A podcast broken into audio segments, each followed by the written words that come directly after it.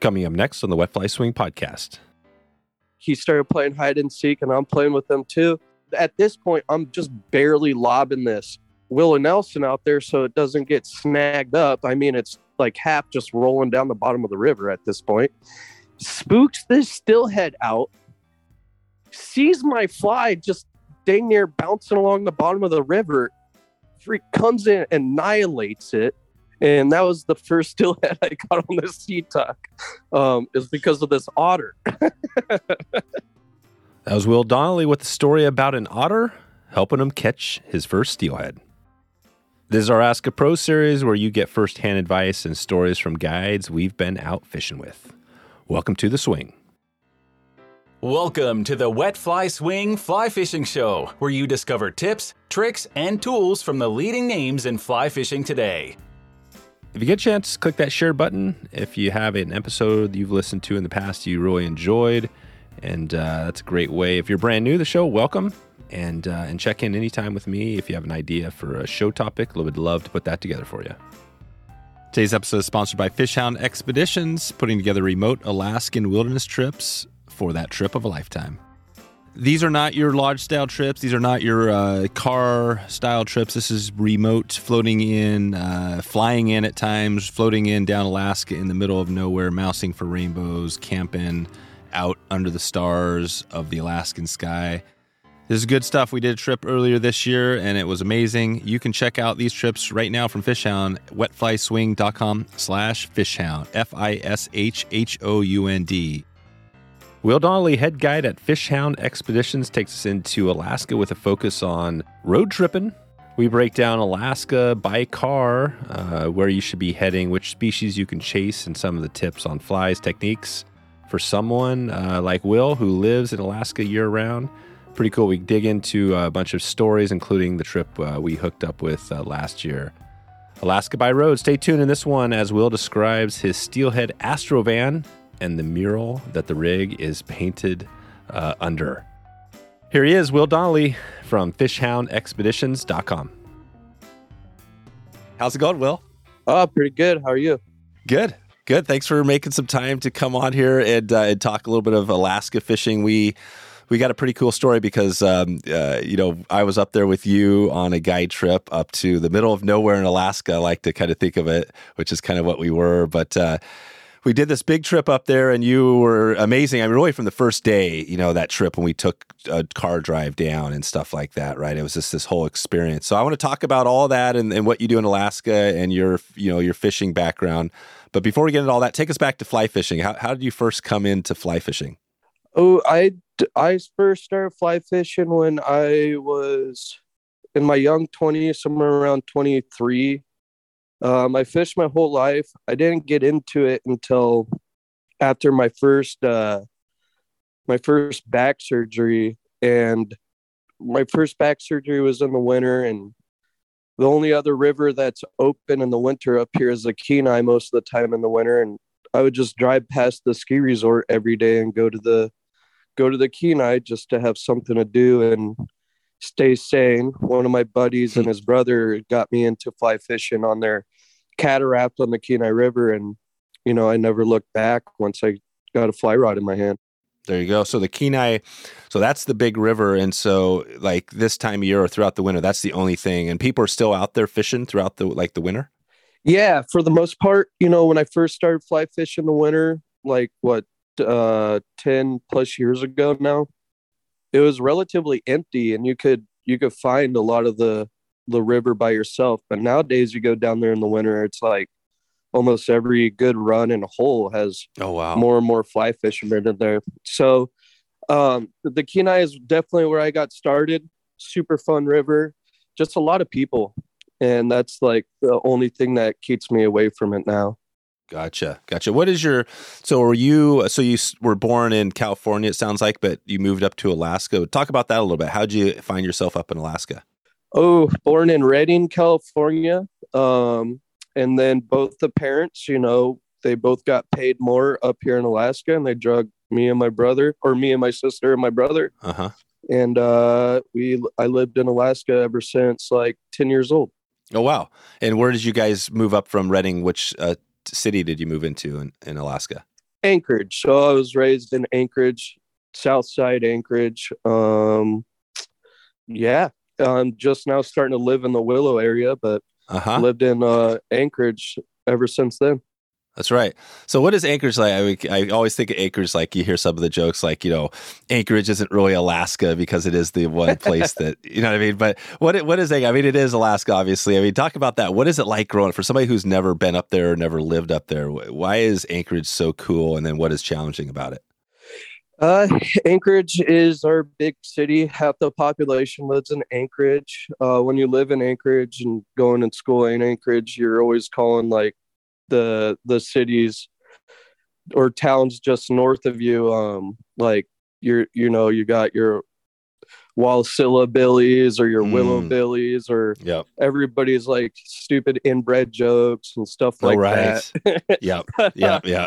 and then now that I'm on the other side, living in the valley, you got you call them Anchorageites or or uh, oh my gosh, I'm forgetting all the different terms. But there's like there's always an animosity between everybody else in Anchorage, and then you even got like so you got the valley, and that's just north of Anchorage, um, the two bigger communities up there, and then you got Anchorage, and then you got your outside villages and small towns Right. area. So everybody Yeah.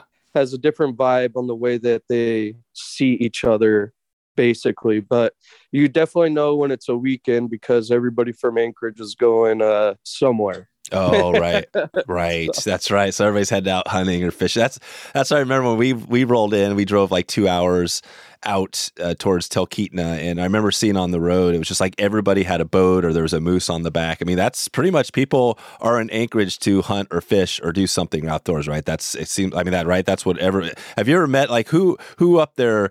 Do you meet many people that aren't into hunting and fishing?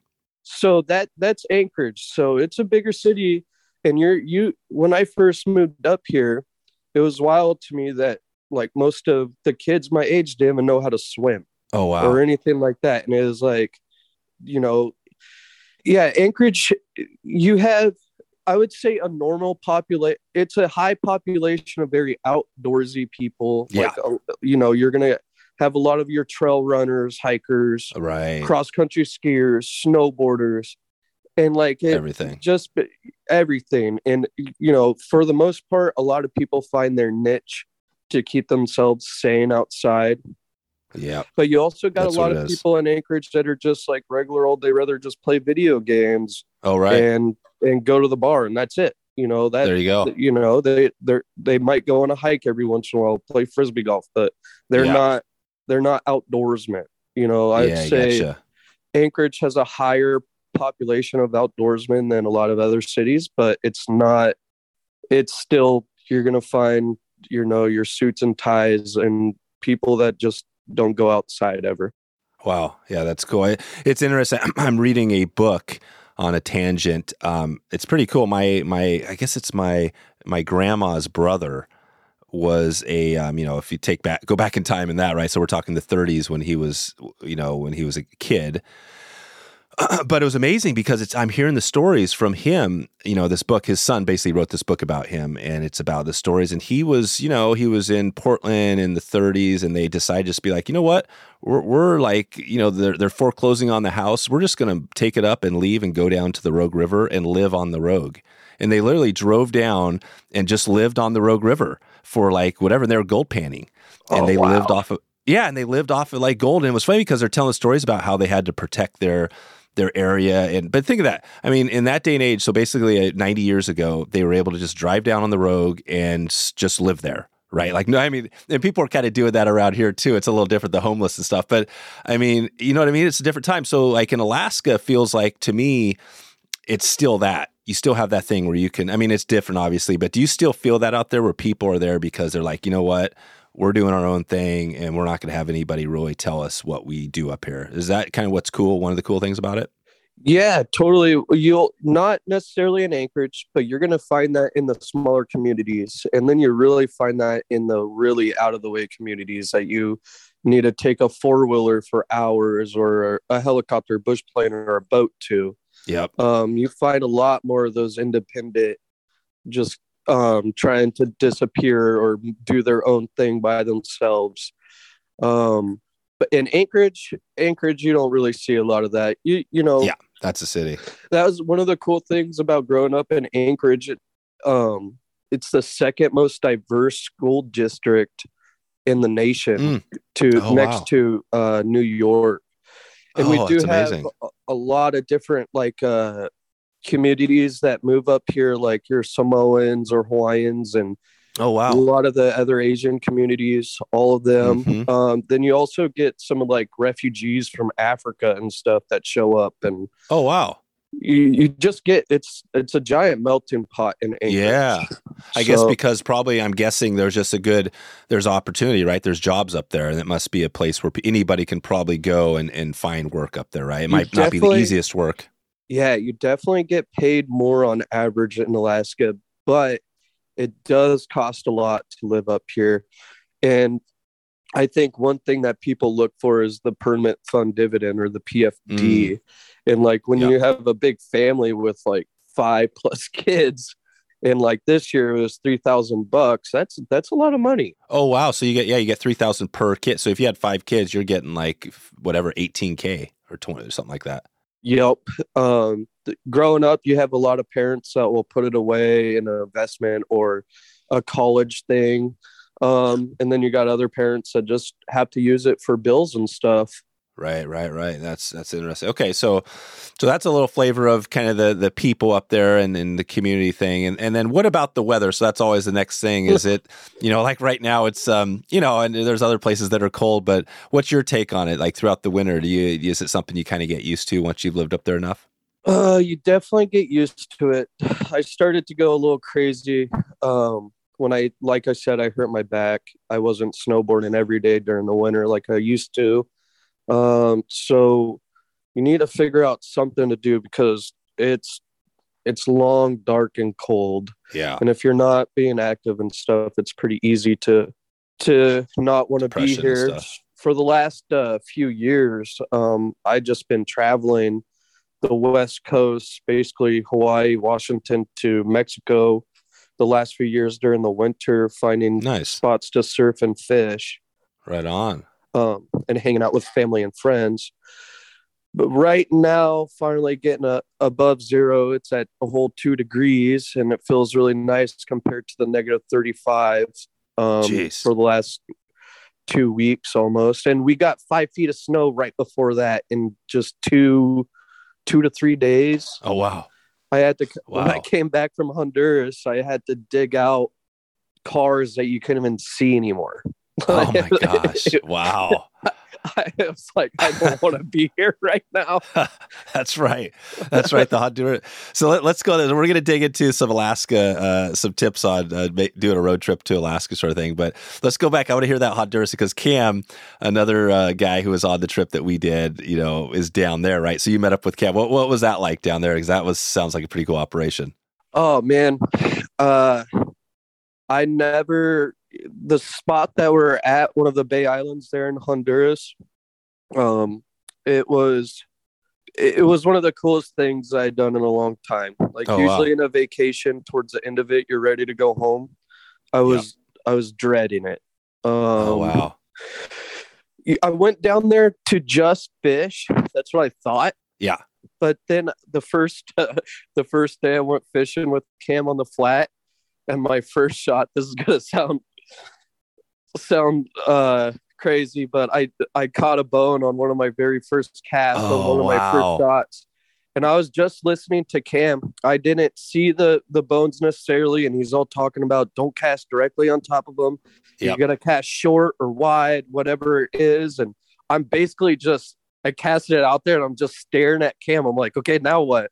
And I'm stripping Oh, it man. in. I could feel some grass, and uh, felt something that felt like grass, but maybe a little bit different. I set that hook, a nice strip set, and that thing took me in my backing before I even Oh, knew it.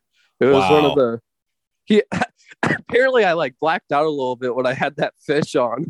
oh Um, really? I guess too much. Too much to drink that afternoon. no, I, it was in the early morning.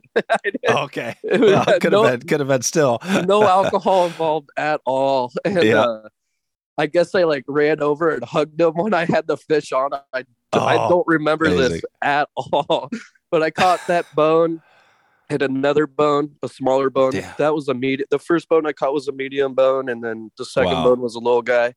And then Yeah. I went two days on a flat boat after that, and the conditions are tough. It was rainy, the water was Yep. a little murky, and we fished hard. Fished. We got into some cool little bays that we had to time the waves to Mhm. get in there. And I mean, it was just beautiful. Had maybe two chances at one permit in a little school of bone. Nothing happened. And after that, um, you got diving down there, and I started diving, and that's what I spent Oh, most nice. of my time doing diving. Oh wow. No yeah. kidding. Just like free diving, just with the whatever. Scuba diving. Oh, scuba. Yeah, the full deal. Yeah, I just got scuba open water certified and advanced. And when I go back next year, I might work on my master's. Wow. Wow. So uh, now talk about that just for a second here. Like the scuba, that sounds pretty pretty cool. Was that um I mean, what was that like down there scuba? Did you just you just go down and just hanging out hanging out with the fish and Oh know? man, like when I whenever I go to Hawaii, Mexico and stuff, I'm I'll snorkel and do a little bit of spear Mhm. fishing just with the snorkel. But now like with the scuba set, you could stay down there. It's just so it is just wild, especially that night dive we took where you just have a flashlight. oh you're wow. seeing octopus, you're seeing big lobster. It was Yep. just super, super cool. Like I can't that like you know when I went down there with one of our other guides too, Shane, and Adam was down there too at this at the Oh, same yeah. time. And I kind of Mhm. felt bad. I never really fished with Adam because we were just on two different schedules. He's always Sure. fishing, and I have to do these scuba courses. And me and Mm. Shane, we were like, man, we got all summer to fish. That's what we do. Yeah. I'm right. gonna- that's like one of the first times in my life where I chose something else other than fly fishing. There you go. There you go. That's uh, that makes sense to me because yeah, I mean you're in the place, you've got the scuba, you got the skills. Yeah, that sounds like a pretty cool alternative. That's amazing. And then and then Adam, of course, is with Fishhound Expeditions, who he's kind of leading the show out there, and he was he's the person that's been hooking everything up with us and and the trip and everything. So um, we've done a few episodes, uh, some stuff with Adam already. I'll have links in the show notes to those. They can check it out. But um, well, this is good. I think we'll circle back around maybe if we have time at the end to hear some more of your uh, your scuba, you know, some of the stuff there. But let, let's get into this uh, this trip. So this Alaska thing and and think about the person who is you know maybe flying into Anchorage, getting a rental car, and they're just going for it, or maybe they're even driving up the Alaska Highway and they're doing a full thing for they're going to be up there for you know a month or something like that. What do you tell somebody if they're like because there's a lot of water up there, there's a lot going on. You know, as far as doing it from the road, is that a doable thing? And then what do they need to think about? yes, I a thousand percent recommend recommending like uh you know renting a car or ha- Mhm. whatever vehicle, borrowing a vehicle from a family member, whatever it is. Um, and it totally depends on the time of year on what you Mm. would be doing and what what you're looking for. So salmon, Yeah. and trout. You know, when people come to Alaska, they think they could just catch a king any time of the year. Right. it does. It doesn't doesn't work that way. Like king No. show up first, then it's like sockeye and pinks, chum, and silver. That's kind of the order that they come in. But um, Yep. you, you know, and it, it just depends on what you're looking for. If you're just a trout bum, Yep. you have to go try the Kenai a little bit. And it depends Okay. on the time of year you're on. You know, the Kenai is a super famous, legit river. It's just really popular and a lot of people. And Yeah. the fishing can be tough because of that. But you you find it on certain times of the year. Like when I first started fly fishing the Kenai, my family was they still go down to the confluence of the Russian River and they snag their Mm. limit of of Sure. reds. But I got to the point where I would just hang out by the fly fishing cleaning stations with my fly rod with like a six pack, waiting for someone to throw their guts in, and you're catching a freaking seagull or a rainbow every cast when you do that. Oh wow, that's funny. No kidding. I can't tell you how many seagulls I wrestled in front of those thousand tourists, you know, as a younger dude. Oh wow! So that's the Kenai, yeah. And I and I've been down there a while, a lot, quite a long time ago. It's a pretty, it's a huge area, lots of tribs, things like that. What are the other areas if you think about driving? You know, if you're going to do I guess you can think of it as like I'm going to do a day trip from a lat from Anchorage, or I'm going to go a little bit further. Is are there some other areas like north? You know, Yeah. kind of like So- yeah, if it if it was me, I would I would drive north to the Susitna Valley and explore all those tributaries. And yeah, you got everything from rainbows to dollies or dolly Varden to arctic grayling. And you know again depending on that time of year it changes on how you're fishing. In the very beginning of the year the very very beginning during ice out you're going to be using like dead eggs. And then it quickly goes to uh, the outgoing smolt migration or fry Mm. migration um, Mhm. so you're going to be imitating those things like uh, woolly bugger or whatever stuff like Mhm. that and then you're going to switch to your bigger streamers and then again finally once those salmon start dropping eggs and you're going to go to or you're going to go to an egg pattern um, and the way these tributaries work along the Susitna, you know, as it goes later on in the year after ice out, those those fish spread out because these fish on the Su, they're all connected to the Susitna River, and you got all these tributaries, and they don't live in the tributaries year round. They live in the Big Su when it's all frozen over because these rivers are just a trickle underneath feet of ice, so they don't. They're not living in the little tributaries. So as it wow, as the year goes, they go up the tributaries, and as the water drops and starts to freeze, they go back into the Su. So, depending on the time of year, is depending on where you're going to fish along those tributaries.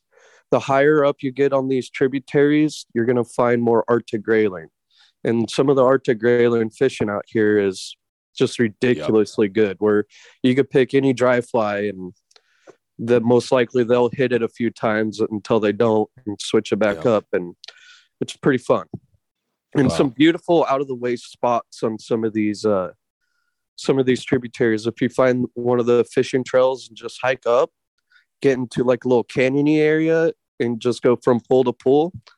And there's big rainbows in there too. Don't don't like you might catch a nice 20 plus inch rainbow on Yep. a little dry fly up here. And you know for the most part in alaska i unless we're grayling fishing i avoid the little dry flies because it's just these fish up here are meat eaters they like Yeah. my favorite dry fly i don't think you count it as a dry fly but it's a mouse yeah, it's the mouse. yeah, that's right. How is that? How does the mouse thing? Talk about that a little bit. What when is the mousing? You know, when does that kind of get good? Ooh, as soon as uh, ice, as soon as they start to trickle their ways up the tributaries, you, you you're gonna want clear water, um, for sure, so they can see it. Like when me and you went fishing on that heli trip, I was really Yep. disappointed. Like we had to work hard a little bit until that water dropped and cleared up Yeah. for us. And you know, usually that time of year when we went, they're not looking up as much as they are looking down for those eggs because Oh. it's just such an easy meal. But when the water is low and clear, you're running a mouse over those runs. You're still Oh, gonna wow. get some some some trout on the mice all the way until the end of the year. Um, amazing. like the last trip I took on that river before me and you went, the water was clear enough, and the you know we we caught a nice like 24 inch bow leopard bow before I even had the boat set up and uh, oh wow, on a, on a mouse. on a mouse, yes sir. And, oh, there uh, you go. Yeah, that's that's my most favorite way to catch a rainbow is on a mouse. That- Yeah. hands down.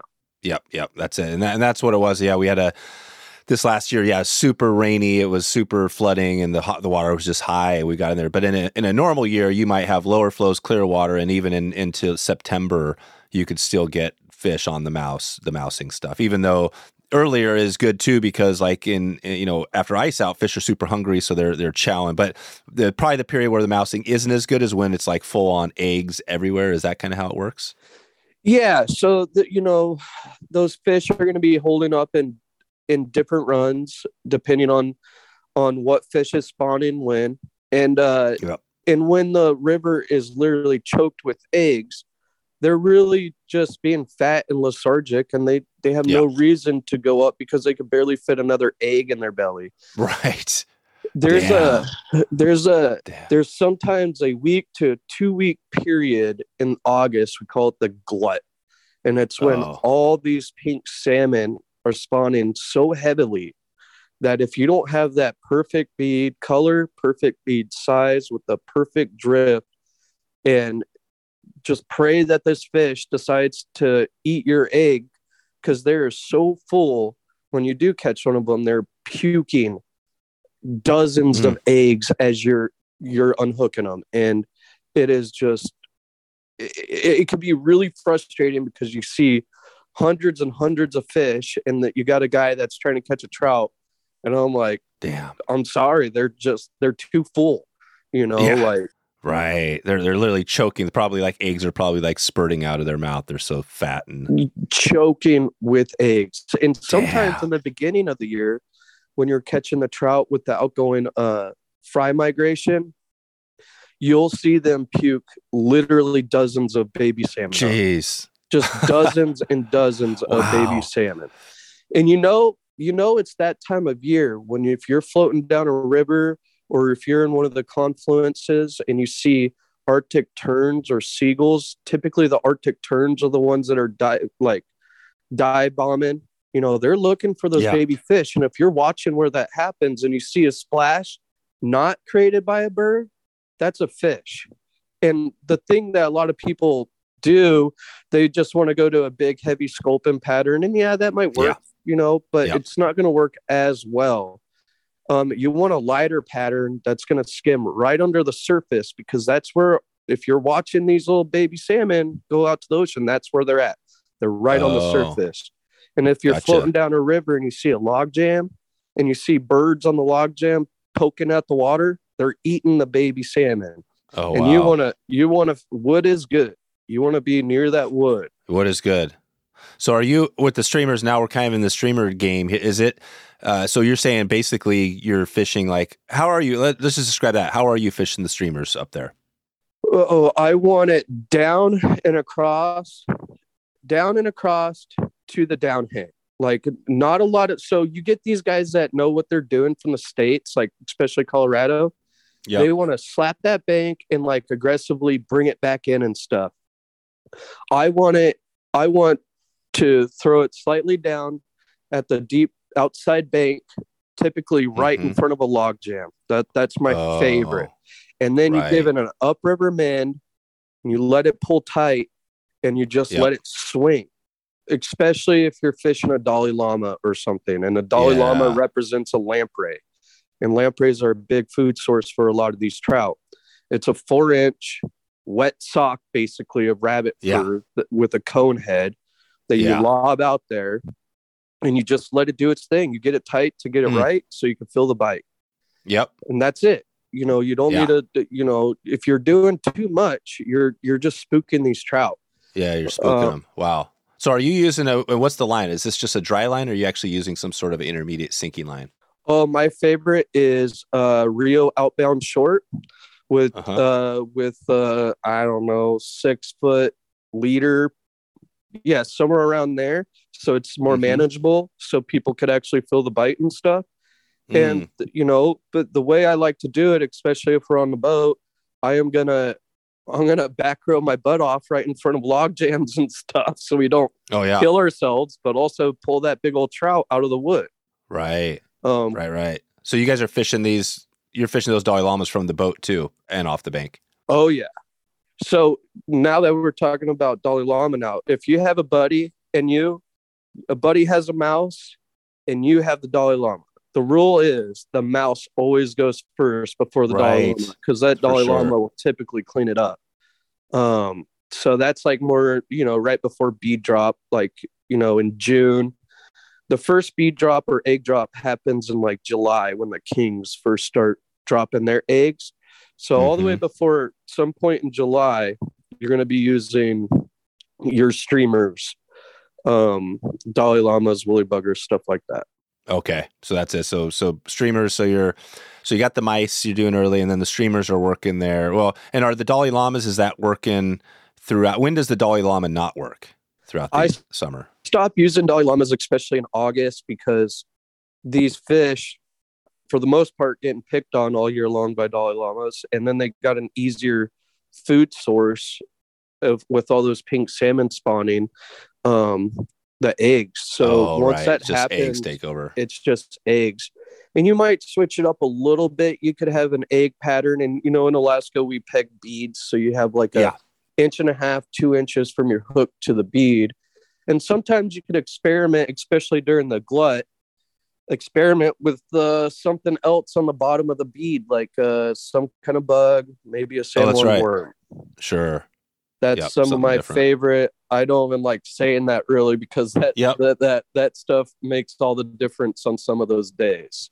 Gotcha. Especially probably those days where people are maybe the fish are seeing. There's a lot of anglers. Maybe Yep. something a little different. Yeah. a little bit different and or water clarities too sometimes so you could do the whole steak and egg pattern where you have what that is is an egg with a flesh fly and a flesh fly here in alaska is you know representing a dead piece of salmon floating down the river Mhm.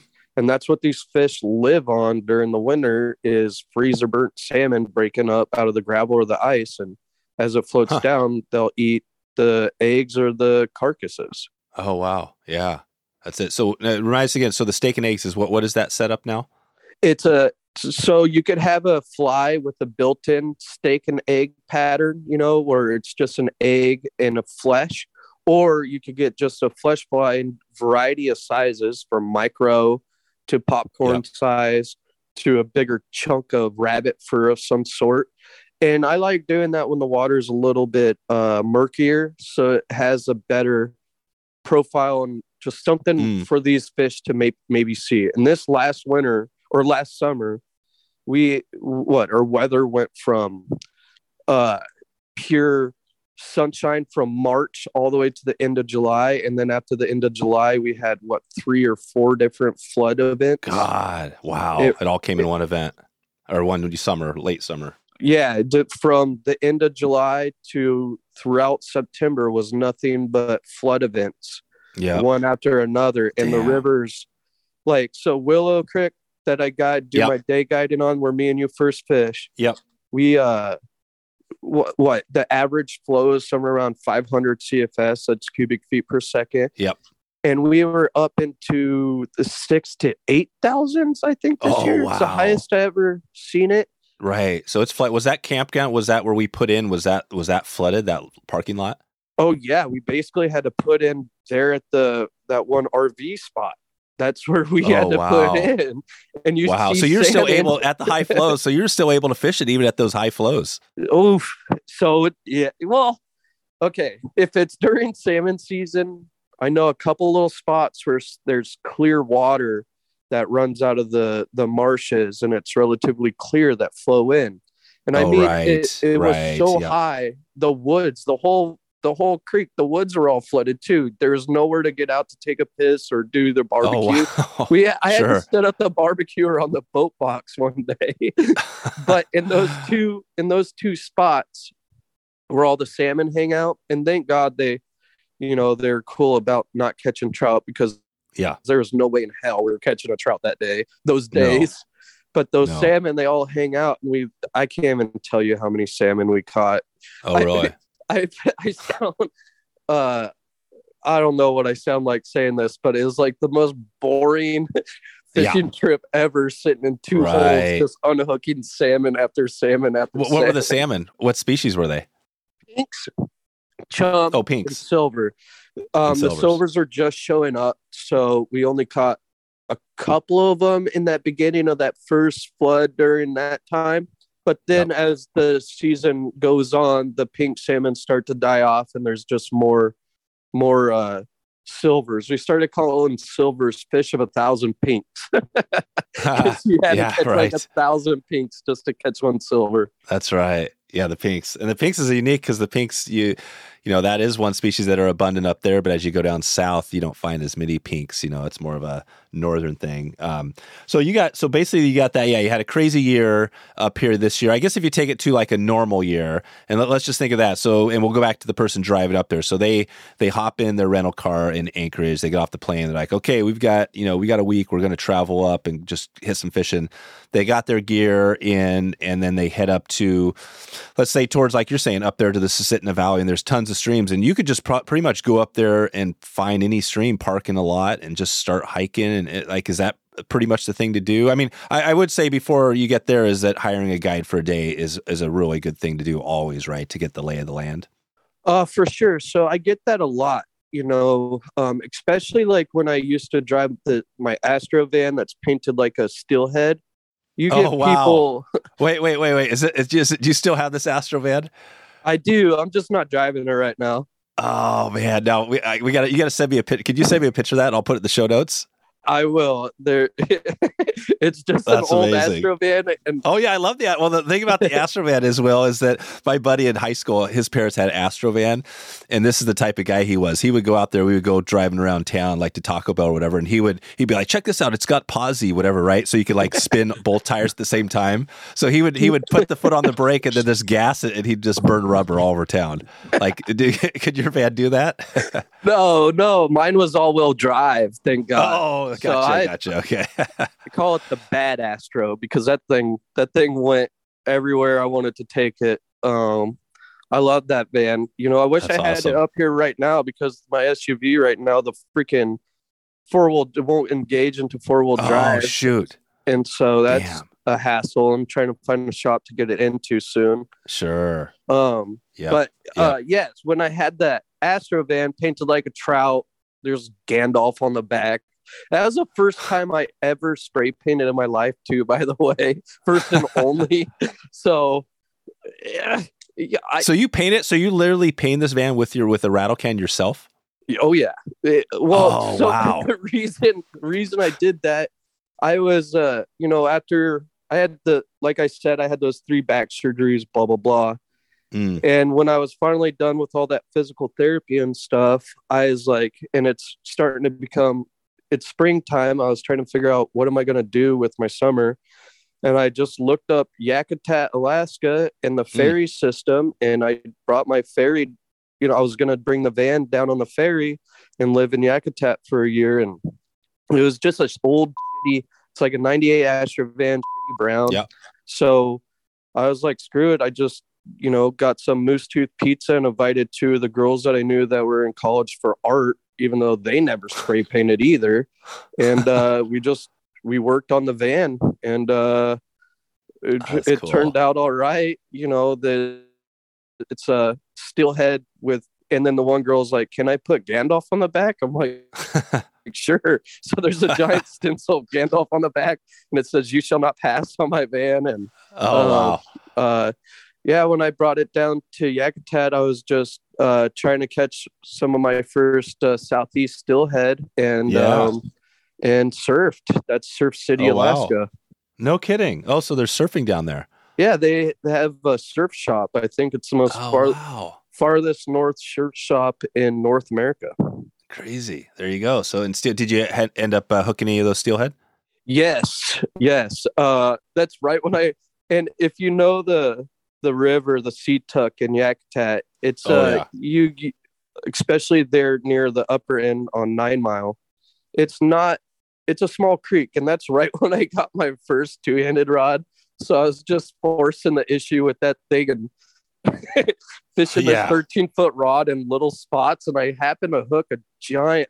Okay, this is the, I got to tell the story. So yeah, my first steelhead, I'm camping at Nine Mile and I seen a new group of steelhead come in, and I am uh, I'm fishing this one steelhead, giving it perfect swings with this with the Willie Nelson. It's basically like mm. a fancy egg sucking leech, mm-hmm. and uh, I'm giving it just perfect drifts, and then an otter comes out on the other, and this this steelhead wants nothing to do with it. He it looks like he's just sleeping, just holding there, and uh, this uh, this otter comes out on the other side of the river and he starts to go down and i start going like making chirping noises and stuff to him.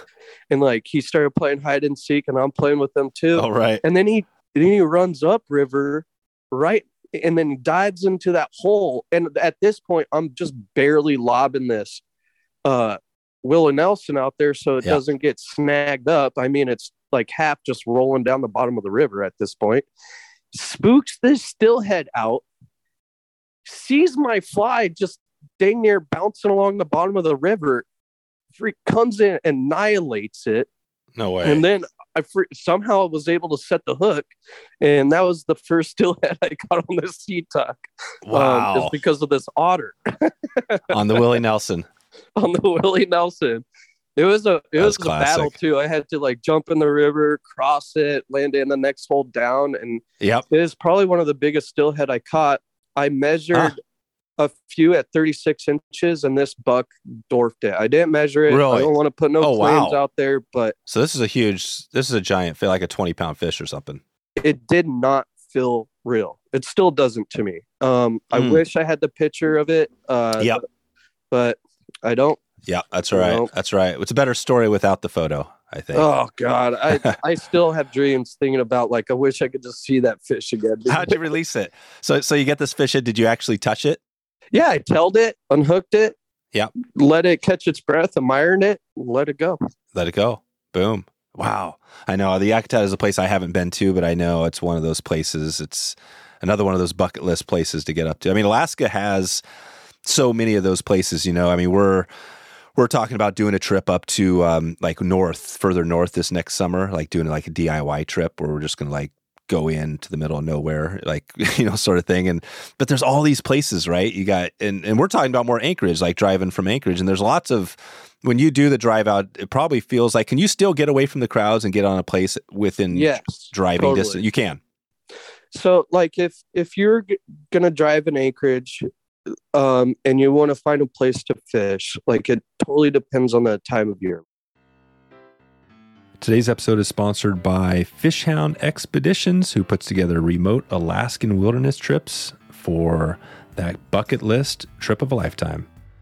And these aren't your typical lodge style trips or DIYing it. This is basically floating down the river in remote Alaska with the rainbows, the bears, and all the critters out there, but getting the luxurious uh, comforts of camping with tents and cots and good food and all that stuff. We've had Adam on in a number of episodes here, and uh, and actually just give away a big trip uh, this year up to Alaska. So he's been doing some good stuff. Adam and the crew have done a great job. We were on a trip with them down on this uh, this remote section. We had the Northern Lights uh, one night. We had um, beautiful floating down the river. We had whitewater, uh, good food, big campfires, uh, you name it. Got some nice big rainbows. Got some coho. It was just an epic all around trip, and it definitely was a trip of a lifetime. You can head over right now if you want to check this out, wetflyswing.com slash fishhound and check in with Adam and pick his brain to see what kind of trips they have on the list. I know they're filling up quick, so if you want to get in there for this next year, uh, check out Fishhound, F I S H H O U N T, to connect with Adam and the crew over at Fishhound. And you support this podcast by clicking through that link and uh, and checking in with the crew. Okay, back to the show. Let's take it for that. Will let, us just say like this: somebody's coming up, just say July. Let's just say they want to hit Chinook, um, and they want to try to hit. Chinook. I know runs are down a little bit in some areas, but if they wanted to hit Chinook and some other stuff, what would you recommend? You know what I mean? What would be the thought there? That might be a challenge because it is Chinook. So the fisheries along the road system here around north or south of Anchorage typically start Memorial Day. So, Okay. um, and that's sometimes, you know, depending on the runs, like how early or late they are. You could go down to the peninsula, the Kenai Peninsula, that's south of Anchorage, and you could uh, fish almost all of those um, streams from Homer to the Kenai for your kings. Oh, you could. Okay, so any trib you can go and fish any tributary or the Kenai itself, but there's tribs that you could fish for kings. Not the, the so not tributaries to the Kenai. So you've got the Kenai River. So when you're driving south, the first river that you're going to want to fish is the Kenai, and then after that you got the Lough, and then after that you got uh, Ninilchik, Deep Creek, Anchor. You got all those smaller rivers. They're they're basically creeks, and you can and you could fish those. But like there on Memorial Day, since it's the opener that starts at twelve o'clock at night, it's going to be a little crowded as the oh, season well. goes on. And if they if the the law allows you to do that, and okay, one thing I got to tell people, everybody Yeah. too, every year they have an EO or an emergency order. So when you go get your booklet from a Walmart or something, or the gas station, the fishing re- regs, they'll say you're allowed to fish so and so days and use bait and gear or treble hooks and stuff like that. But for the last like longest time I can remember, they have an emergency order that comes out every year saying it has to be single hook, artificial only, Yep. um, no bait. No bait. So that will get a lot of people coming up here. They're like, "Well, I'm going by the book." It's like, no, you got to always look up your emergency orders gotcha. That's a good tip. That's a good reminder. Okay. especially for those kings. You know, now if you're trying to catch kings, um, now towards July, you might want to come up north and the tributaries on the roadside. So the east side tributaries to the Susitna that's connected to Highway three here. You can you want to go to those confluence and you're, you're going to want to try to swing them up that way. Oh, at the confluence. So like fish the Susitna just at the confluence or in the confluence of the tribs. Yeah, that's that, that's your best bet. Um, yeah. and they're only you know and again it's totally dependent on the eos Yeah. Like what's open and what you can do. yeah so it and it changes all the time they do helicopter surveys Oh wow. and stuff and they just try to get an idea of the king salmon count and along Yeah. the west side of the Su on the deshka they have a weir and the weir will you know tell fish and game um how much fishing anybody could do and there on the Right. Deshka used to be a giant industry of of guides taking people to king salmon fish and a local thing where a lot of locals will take their jet boat and go fish that confluence and a little bit up from the confluence for your kings but now Mhm. it's just it, it's so poor um Wow. it's it's it. it's just not a Runs thing are down. anymore yeah runs are down. That and that's the thing. We're heading up north to like um the uh, up out of the Bar- like um, Bethel, right? We're heading way up north. So I think the runs up there, even though I think there's some up and ups and downs there, I think the runs probably are larger.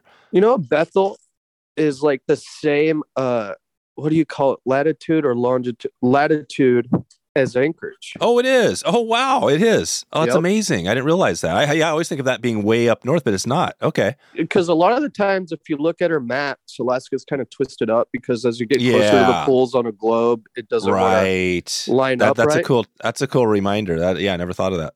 but yes bethel That's awesome. um you know out of some of those you know there's i can't even tell you how many different streams are along the Kuskokwim and other Yeah. rivers like the um Yeah. river south We're going to the Kanektok. We're going to be like Okay, dropping in the Kanektok. Yeah.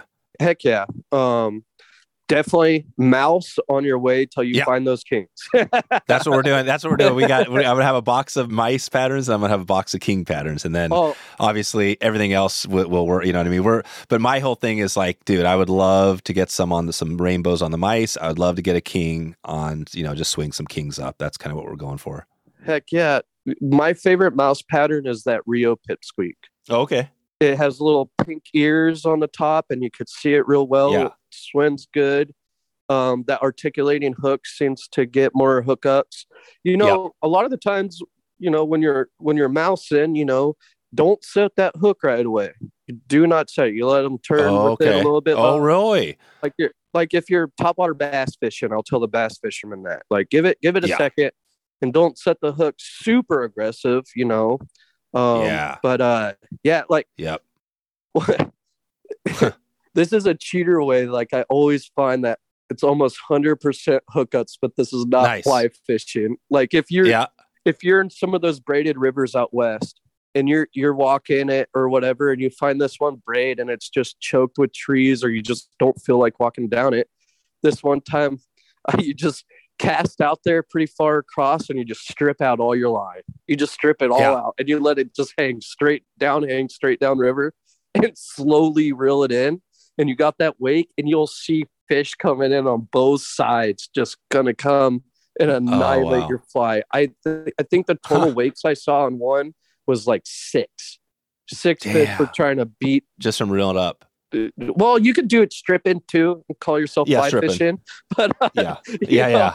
But when you're reeling and your rod's low, your line straight and tight, they grab it and when they turn, they just hook themselves. Yeah, they hook know? themselves. Exactly. You don't have to. You don't have to like hook, like set the hook downstream, right, and make the good hook set. They'll do it for themselves. Yeah, and I, you know, a lot of the times you're with a mouse to fish it right. You always just want to wait. You got a lot of people that want to sit there and hold that rod up and jig, jig, jig, jig, jig. But if you have a bunch Right. of line out there that ain't doing nothing to your mouse, you're just you're just jigging that rod for no reason. All I care about is a nice wake on that mouse. You know, make it Oh and you know what? Sometimes it doesn't even matter. There's this one guy. He's like, I'm getting more bites on just a dead drifted mouse. So I'm like, whatever blows your skirt up, man. But if you're Yep. if if I'm fishing, I'm I'm actively fishing it. You know, right. That's fine. you catch it any way you want. I don't care. yeah, I hear you. No, that's awesome. Well, and and so back to the Kings there on the Kings is do you guys actually guide for is that something where people are like, "Hey, I want to go out and take a day trip with for for some Kings." Do you guys do that like with FishHound and what you do? Yes, we do do that. It's a little bit more rare lately because the laws are so finicky. Yeah, cuz they've been tough. Um, you know, it's hard to have somebody going to fly up and, you know, hopefully, you know, when they're here, it's legal and that there's fish here because who knows if the fish are Yeah. going to be a couple weeks late, a couple weeks early. And kingfishing's just tough. It is tough, right? It's not it's not the easiest thing. That's the thing. It's not like coho fishing, right? It's a totally different deal.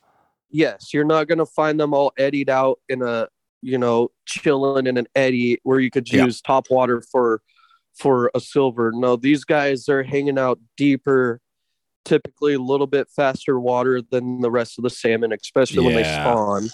I'd imagine the thing to do would be to like I think about this if I was going to do a trip, you know, even like take the family up, right? You, you got the family, you're doing this road trip. It'd be fun to do the whole Alaska Highway, right? Do a thing and then get up there and you have like a month or maybe two or maybe the whole summer where you're like, you know what, we're just going to camp out and travel Alaska. Then, you know, it gives you a little more opportunity to be like, well, if we hit the Kings, great. If not, then we'll hit whatever else is coming up, right? I mean, I guess the more time you have up there, probably the better, right? Oh man, my some of my favorite time to fish up here is June and beginning of July until the eggs drop because they're just so aggressive hitting um you know your your streamers and your mice. Yes. Yeah. And then the weather is typically the nicest in July. Oh, You know- it is right. Longest days of the year. Uh yeah, June 21st, longest day of the year for sure. Um it's Yeah. like yesterday was just our shortest day of the year here. I- yeah, it's you could fish like so in Alaska like during when the kings are in, you could fit oh at least on the Su, you're allowed to fish from 6 to 11 or 6 to 10, but you have light all the way to 11 o'clock fishing weather. And you know in alaska you know we start our day trips at 10 o'clock and a lot of people they go well shouldn't we be waking up early? I'm like no. Nope the fish are still going to bite. And if anything during that time of year you want that water to warm up a little bit more especially that early season stuff like early early june and before Mm, june right. there. You you as the day goes on you know what the water temp is at the highest almost right before the sun starts to go down and Oh, you're right. gonna you could feel the fishing get better sometimes as that water warms up because in the beginning of the year you have like 10 degree water temp changes every day it's pretty wild Damn. and so you know like temperature and fish is you know a big deal you know like Yeah. so you want to hit that wheelhouse of 50 degrees or i get excited once it breaks 40 you know i i'm getting excited Yeah. early season i'm like oh it's on um right. and you're always looking for consistency like consistency and temperature is a big thing like when you get later on in the year and you get these rain events and stuff and it just drops and it stays dropped that temperature it's it's hard to get decent amount of bites you know but if it's a Yeah. consistent drop and these fish feel winter coming and they need to put on that fat it's good it's Yeah. just when it's drastic changes up and down it makes it tough Yeah, that's it. Okay.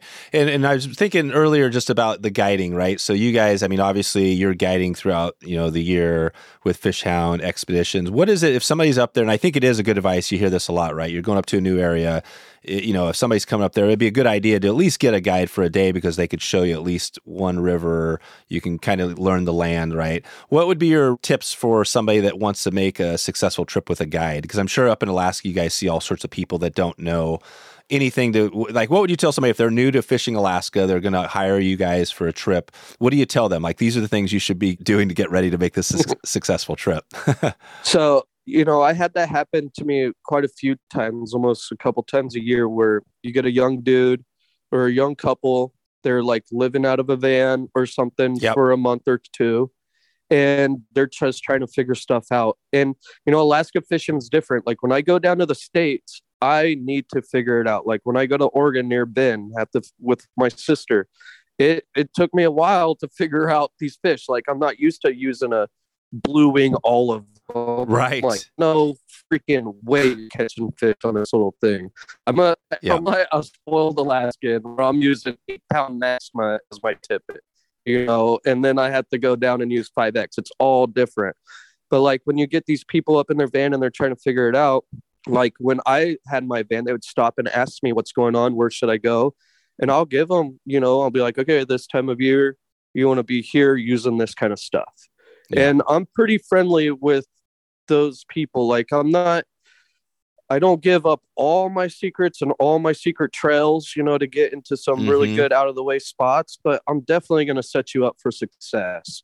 Uh, you know, like in this one, this one young gentleman, he's a fighter jet in school for being a fighter jet pilot, and mm. he came up and he's borrowed a van from the family, and he's trying to figure stuff out. And we went on a guided trip on Willow where me and you first went, and we had an oh, yeah. excellent day. And he came back uh, to hang out with us at night. We're just drinking around a campfire, and then you know he was convinced to do that heli trip too, and we had yep. one of the best days. You know, the river was perfect.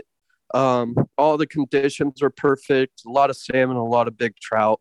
It was in sight fishing some of those little side tributaries that come in on the on the on the helicopter trip, and it was just oh yeah, it it was wild where you're like crawling through bush and you just give like a little bow and arrow or a flip cast in these little tiny runs catching two foot trout. It was, it was super fun. Um, wow. And uh, you know, you just it's cool when you get to share those experiences with those like-minded excited people like sometimes yep. you go on those trips and i mean the stars and planets align and you got these guys that i'm like i have to pull the boat over i'm like i just want you to know this is special for even alaska and us yeah. like this is right this you guys are doubling up on two foot trout every run this is not yeah. normal right. Yeah, yeah. That's it. That's the expectations thing, right? That people come up there, they probably are already thinking like, "Hey, I'm just going to catch a giant, you know, two foot trout every cast because it's Alaska, or I'm going to catch kings on every cast, right?" But that's not really no. the way it works. Yeah.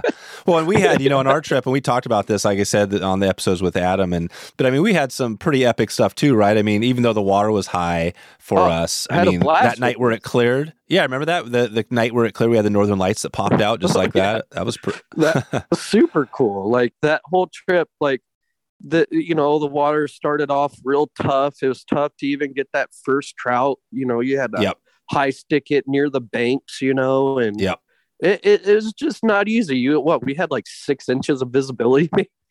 I know. I'm surprised crazy. we caught anything that first day, but then the water I know dropped like I would say almost a foot throughout that trip, and fishing just consistently got better. Which is, you know, like Alaska, we don't have tailwaters, thank God. You know, everything's just mm. wild, and uh, you know, you you take what you get as a mm-hmm. whatever the Mother Nature wants to give you. That's right. That's right. When do you guys think with, with the stuff with Fishhound? When do you start? Because you're you're right now. We're kind of in the the holiday Christmas stuff. Um, when does that Fishhound? When do you start getting stuff ready for that for all that season? Uh, for fly fishing, we start yeah. in like mid late April when the rivers finally break up. And in okay. in you know, as soon as the rivers break up and that ice is gone, you have a chance. And sometimes, like that beginning season fishery, you could have a lights out day, or you could fish for like three days and not even feel or see anything. It's a really finicky fishery early season. Um, Yep. and if you're not like, and uh, if you're not fishing the right perfect spots, you're not getting anything. You Yeah. don't want to You got to that know. very early season. You you know, I made this mistake when I was younger. Because you know, I used to just go to the Kenai with the buddies Yeah. and stuff, and you're fishing the whole Kenai River is a big river in by itself. There's fish spread Yeah. out through that river throughout the season. But when you come up north, it's a little bit of a learning curve there in the sense that these fish aren't living in the tributaries year round. They're going to the big stew. And so you got to concentrate your efforts on your time of year depending on where these fish are. And, uh, you know, like I remember fishing one of the tributaries in, in May, and I'm like, they ain't around. What the heck? There's yeah. nothing. And then it's like, oh, well, no shit. They're all at the bottom, you know, and it's Oh, just like, and as the water warms up and rises, you know, you're going to have your beginning season runoff. And right after that runoff, they're pretty much spread out for the most part in the river system. And, uh, Mm. and, uh, you'll find them that way. Right. And and does the Susitna just as I guess the Susitna comes in right at Anchorage pretty much at the Cook Inlet is, and that's also Kenai, so it flows into like that whole area. That's all connected. So the the Kenai and the Susitna both flow into the Cook Inlet, but the Cook so Anchorage, uh, you would have to go across the Cook Inlet to see the Su. Um, and some people, you know, they'll put in their boats and go duck hunting and stuff across the Su there at the that delta area or the estuary Mm. where the Su dumps Mhm. in. Um, but I want people to realize too that Cook Inlet, for the most part, is like nasty mud, Oh, mud water. You know, it's not like Gotcha. ocean, like bl- Yeah. blue ocean. It's nasty, silty ocean water. Gotcha. Big tides come in and out, and all that river silt, you know, gets stirred up with those big tides. And and like the Susitna is a big silty river. And the cool thing about the Susitna and like the Talkeetna, you know, is that it's silty in the summer, but it's clear in the winter. Hmm. Um, so if you have because those glaciers, when it drops below freezing, they lock up and they're not dumping the silt anymore. But you All still right. have you still have a little bit of water, like your springs and whatnot, you know, making flowing water. And so as the season goes on and it starts to get clean again, um, because right after breakup or when the ice is breaking up, it's pretty much dirty already. You know, it's it's silty water already. But as it drops and it gets cold in September, October, those rivers are totally fishable. And you know, you could get lucky and find a spot. Now, the Susitna in my area, I think it's like five miles wide. It's a big braided Oh, wow. river. Yeah. It's huge. I think it's in the top 10 rivers of North America. right. and- right. Right. It's huge. The thing is huge. You, there's so many different channels and stuff. And, you know, if you don't have a jet boat, you're not really fishing it. Um, you can Gotcha. float from one tributary to another, but you're just, you know, I haven't done that yet. I would like to do that, you know, in the late fall, but usually we're too busy to do any like exploratory trip like that. Yeah, yeah, I hear you. Okay, well, and let, us wrap this up. Just um, we're gonna take it out of here pretty quick. But as far as again that person coming up, they're doing their road, you know, travel, and so they got the Kenai. They can go down that area. They we talked about the Susitna. Anything else you would tell somebody if they're kind of planning a trip? I mean, are there like some local fly shops where they can get some information? I mean, they can connect with you if they want to do a guide trip. What else do you tell somebody to get prepared to make sure they know kind of where they're going, what to do, what to bring? So if you're when you fly into Anchorage, my favorite fly shop in Alaska is Mossy's. Mike and Brian, the two guys Okay. that are always in there, they'll they'll hook you up. They'll tell you where to go and how to do it. And they got all the Perfect. gear that you need, whatever it is, and they're super friendly people.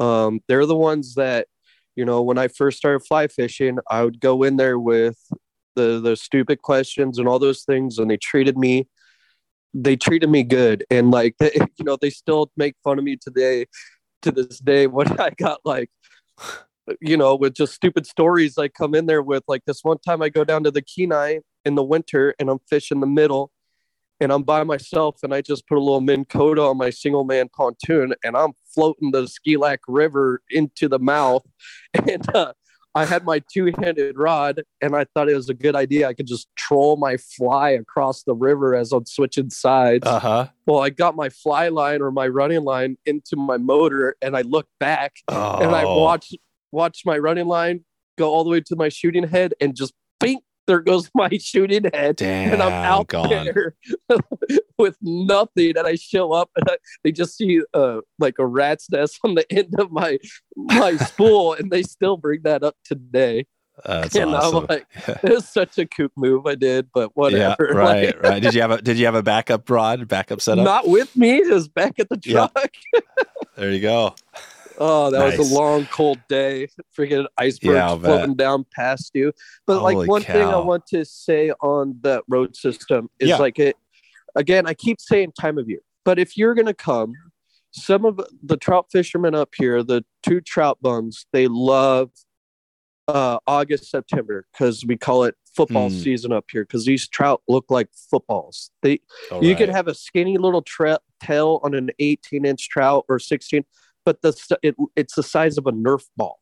They're so fat and so strong. It's so fun. And if you want to go a little bit later into late September or mid September to late September, beginning of October.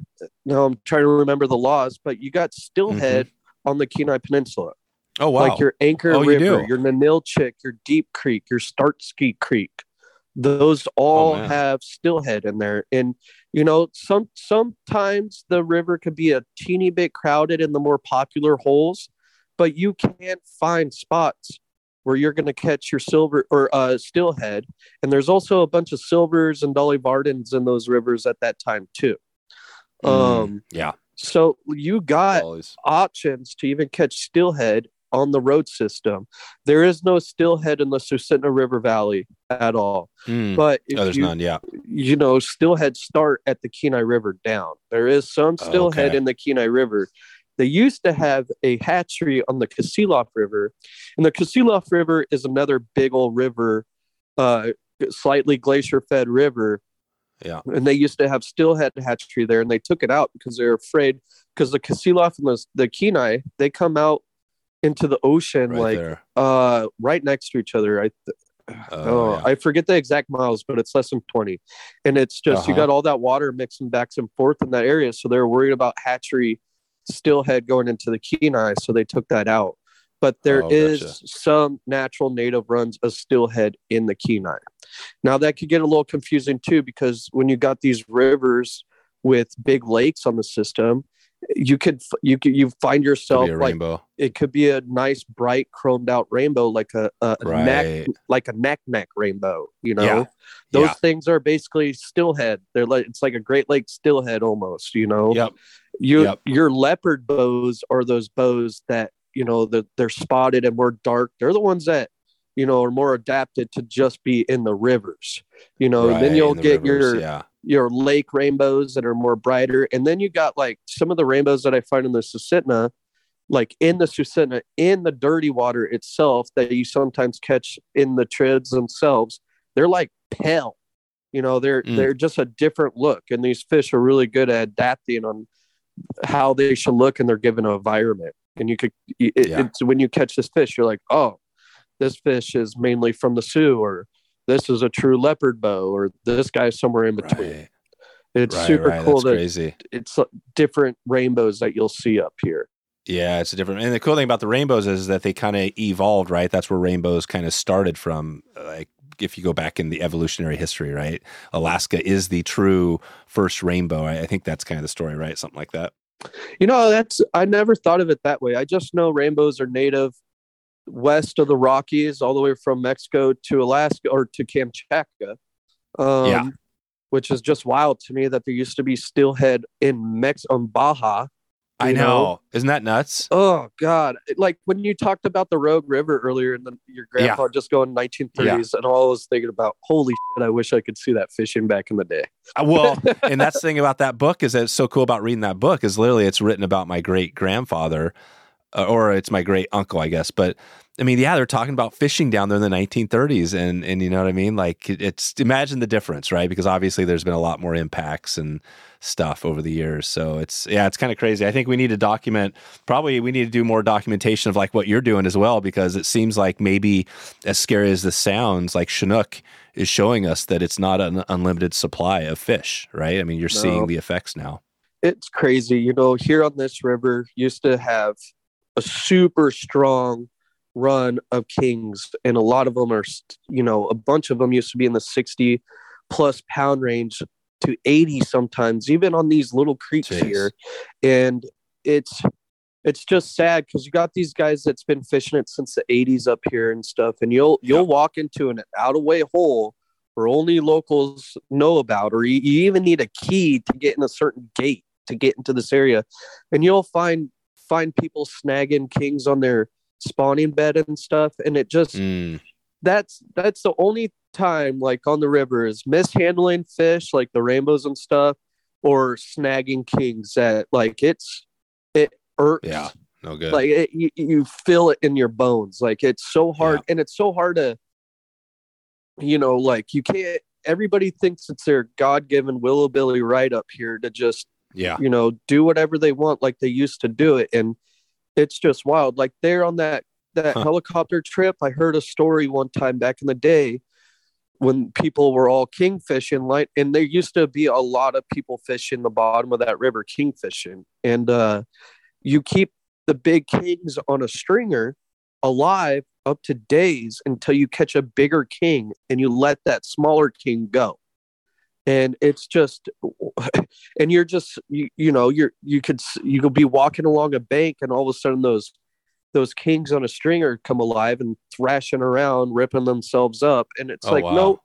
you know sport fishermen have a small you know i don't know about small but we do have a bigger take into fish populations than a lot of people people just want to blame it on commercial or right. the hatchery pink and chum or the yep. or, or, the illegal overseas market. Um, I, I, think it starts with us too of having better practices of catch and release and more ethical just targeting and sometimes just leaving them alone even if it's legal right. because it's they're just they're beautiful gnarly big ass fish and their story is just so cool and when you do hook one it is just one of the most wild things like you yeah. know, with these clients, sometimes like we're trout fishing, we have a six weight, you know, with eight pound, 10 pound maxima, and they hook this this king on a woolly bugger or a Dolly Llama. and it's like, well, what do I do now? I'm like, well, have fun for about a few seconds until that thing pops off. But we're uh, not trying well, to reel this thing in because we're just going to kill it trying to reel it in. So just yeah, right. We're going to pop it or let it go. yeah. Well, I love I love that take because your take on that says a lot about you know your take is that you know, like you said, all these things, it's the impacts are from everybody. And you said it well. A lot of people want to just point the fingers at somebody else instead of like actually looking back at themselves and be like, hey, you know, we're a part of this problem too. And you're saying it yourself, you know, the sport fishing industry and people involved are a part of the problem. It's like, you know, I think you're hitting on it. It's like we got to work together. That's how you, you solve these problems is working together as opposed to pointing fingers, right? Yes, and when it comes to Alaska, there's like no barbless laws I've seen up here yet you know and oh wow that's one thing as yeah. a company you know especially with some of our newer guides i'm a big stickler about yes. like he's like well what about if we're killing salmon you know i'm like well how many trout do you catch on that dolly exactly you know like no no yep. we're we're debarbing all these hooks Exactly. And think about the hooking. And I remember this the first time I did the Skeena steelhead, you know, because that was the first time we really went hard on barbless because you had to. And I'll tell you what, we we caught just as many fish. Exactly. Like you can hook and land fish on a barbless fly. It's totally the same. I mean, you're you're lost. It's you know, so people they're stuck on it, right? They're people stuck on that barb actually helps. A perfect example. I'm on the the uh, the one of the rivers on the Kodiak, and it's my first time fishing it in July. Usually, we're there for uh, steelhead later on in October. Mm. And Dave, this last October trip, oh my god. It, I don't Crazy. know if you talked to Adam about that at all, but oh, oh yeah, was this where you guys hooked like hundred fish or something? Oh, it was a lot of fish. Like there was days where we had a between six people over fifty fish. You know, that it was So in- 50 fish. So you're literally you're these are steelhead. So you're swinging dry line steelhead. Yep. Or you could uh, swing it. A little could, sinking. you yeah. Inter, it's a it's a shallow Intermediate river, something, get so you're down. it's an intermediate line or light. Yeah. And Yeah. Or type I- type three, something like yeah. there there's times where you know I'm wading across the river, and I'm carrying rods, and I'm like, screw it, I'll just I'll just let this one swing fly just hang out downriver while I wade. Just wade across. I'm just walking across with the fly in the water, and you hook a fish, and you're like, holy shit, now what? and it's like, Damn. it was just the most wild fishing. And to start that trip off to you're fishing some of the smaller tributaries off the lake and haven't Oh, seen right. any steelhead, steelhead there, some decent rainbows and a lot of dollies. And you're fishing feet, I mean, literally feet away from giant Kodiak brown bears. And it's just Oh wow. super wild experience. And Oh really? So you're sitting there fishing, they're just hanging the brown bears are like right next to you there. You're just hanging with them? right next to us while we're fishing.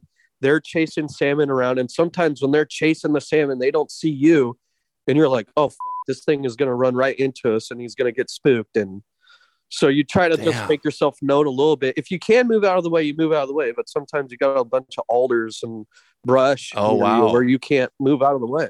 So sometimes you're just you're st- sticking there. The, the the brown bears see you, and they're or the Kodiak bears see you, and they just kind of walk right by you. Yeah, they're just like, you know, they just mosey on by you. Usually, sometimes they'll get. Right. you know they'll be like no i want that section of the beach and depending on the the vibe or anything on that bear you're gonna stay there and tell that bear you're not no i'm not leaving here or you just move out of the way and watch the bear do its thing like the this oh wow. i was with two older gentlemen from new jersey and we're kind of by ourselves away from the main group and i'm sitting there retying a hook or doing something and i look up or i hear something in the brush five feet away from me, two cubs freaking we spooked each other. Like I could reach out and touch it damn near. And then the mama bear just stands up right behind him. And I'm like, oh fuck, you know, Damn. that's what, you know, pretty comfortable Yeah. around bears, but yeah, I did have my Yeah, hand on my gun right then. I'm yeah, like, hey That's right. mama you're good mama you're good and then they backed away she did it was crazy watching her do like she it looked like she, i didn't even hear anything but the two cubs knew exactly what she was saying they went off Oh, and right. then she went off it was, it was so cool and there was a bunch of little experiences like that um yeah. super wild fun God, that's Kodiak. That's Kodiak. Yeah, we've talked a little bit about that with Adam. That yeah, you guys run that operation there, and I and I hope to dig more into that as well. So. So cool. Well, I think I think I'll leave it there and uh, maybe just give you a shout out. So we'll uh, you know fishhoundexpeditions.com. They can track you down there um, or any of the crew, and we'll put your uh, put a link into some other stuff there on, on maybe your email, just so people can if they have a direct question. But yeah, anything else you want to give a shout out to, or I guess you know in the next um, after the new year, like right? What what do you have coming here the next six months? You- get uh, you, you got some winter stuff going, or just hanging low? Um, right now I'm helping doing the snowcat gig operation, you know, where we uh they're at Willow Creek Resort where we put in that first day. Um they run yeah. s- snowcats across the Su uh for like different lodges cool. and stuff, hauling in whatever material that they need. So I'll be driving snowcats this year. Oh, nice! Um wow. And at some point I need to go down to the States or Hawaii and do some fishing and uh Yeah, visiting family and i don't know when that's going to happen but that's basically my winter right now there you go. um just you go. praying it stays above zero because it's Yeah. freaking cold Yeah, yeah, yeah. It is cool. All right. Well, well, hey, um, just want to thank you for you know what I mean all the time today, and then putting together that trip because you know when we did it, you that first day we had that little bonus day we went out with you and and uh, and it was just a great way to start the trip. You know, I had I think I might have got my biggest fish on that trip on Willow that day, and then it was just a great start. And um, but yeah, I appreciate you know all the all the good stuff, man. yeah willow was fishing good um Is it? Yeah, it was like well not right now it's frozen but, not right now. Yeah, but yeah it was fun hanging out with you and torres and my dog that was a that was a good day that's right. That's right, and the dog. Yeah, and you got your dog. Played cool, the man. Steelhead song and everything. That's right. Yeah, I gotta wa- I gotta relook at. Well, Cam's got some pics. Well, from our Pelly stuff, Cam's got some pics. We had some pics from that too. That's right. The uh, the Steelhead song and the uh, and the shotgunning and all that stuff. It was a good trip. right on, man. All right, Phil. Well, I'll check back with you when we get this ready to roll. Thanks for all your time, and we'll talk to you soon. Yeah, Dave, thanks. And it was a pleasure fishing and talking to you today. So there we go. Wetflyswing.com slash 401. 401. We've moved across the finish line and we're uh, at the starting point again, getting ready to uh, launch into that next uh, race. 100 more episodes to go into that next finish line. 500. Where is it going to take us? I want to take a look ahead at what we have coming up on this podcast, but first, let's give a quick listener shout out. John Uher from Colorado loves to target cruising brown trout in clear water. He's on our newsletter uh, list, uh, and uh, he replied back during that giveaway we had uh, this year up to Alaska. Cheers, John. Thanks for uh, checking out and replying back on that email.